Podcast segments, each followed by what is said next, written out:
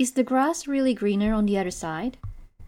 In our journey through life, we often gaze over the fence, convinced that the grass is greener on the other side. But is it really? First off, it is revealed that about 60% of adults often feel their peers are leading a better life. Surprising? Not really. We're in the age of social media, where everyone's life looks like a blockbuster movie.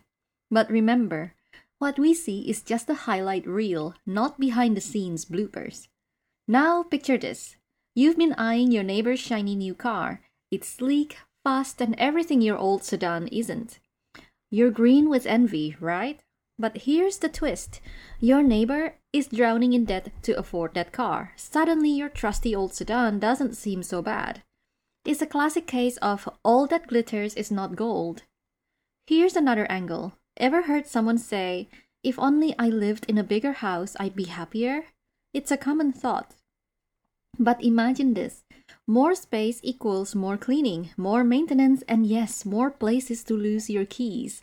Sometimes the simplicity of a smaller space is a hidden blessing.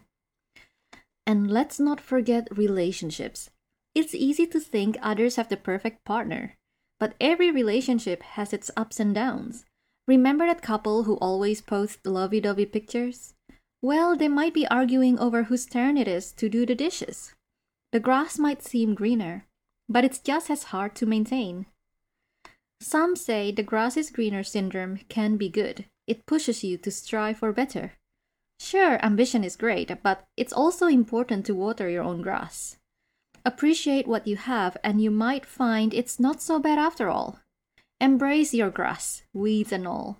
It's unique, it's yours, and with a bit of care, it can be just as lush.